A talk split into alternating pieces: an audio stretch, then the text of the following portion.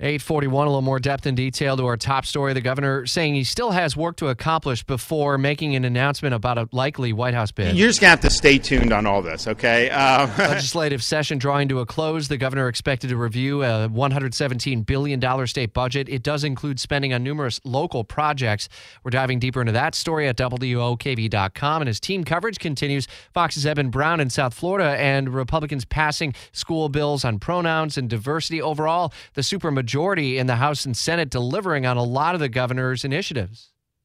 Good morning. They certainly are. It, it helps a governor to have a, a supermajority of their own party in the legislature because they can often get uh, a lot of what they want to get done done.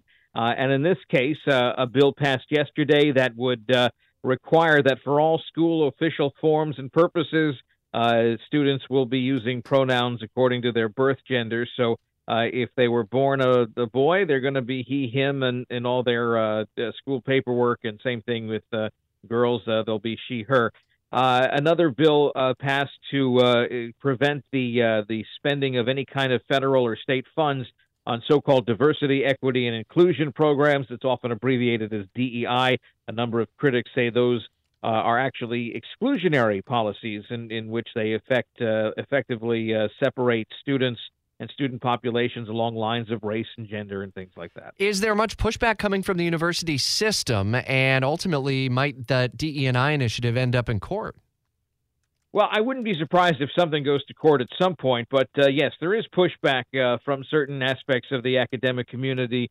Uh, they believe that a number of these programs are based in uh, in ensuring uh, fairness and and inclusion but for a lot of critics, they say they go too far. Uh, for instance, the uh, creating of a of an all African American student dorm, for instance, is, is, is essentially segregation to them. Mm. Uh, and so uh, that, that a lot of that stuff falls under these DEI initiatives, which the, the governor and the legislature don't like, and looks like certainly the governor will sign that bill, and it won't be allowed to uh, if the uh, institution takes state or federal funds. Now, the big parlor game is what the venue might look like and just when DeSantis may ultimately announce what is highly expected to be a presidential bid. You getting any word on that either?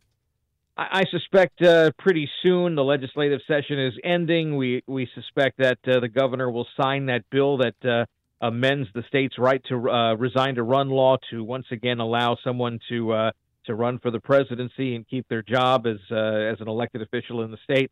Uh, so uh, I suspect that that'll happen soon. Either he'll sign it, or maybe he'll kind of like table veto it or something and let it become law in one way or another. But uh, I, I, suspect uh, we'll probably get an announcement soon. He's going to have to uh, get a you know, you know kind of get started on things like fundraising and campaigning if he really wants to run for the White House. It's it's no longer you know something you can do in a couple of months. We've demonstrated over the past decade or two decades. It's it really is a two two year ordeal to run for the White House. Yeah, it ain't a sprint anymore, man. It's a total marathon, and we'll be all over yeah. the story. Fox's Eben Brown in South Florida. Good to hear from you.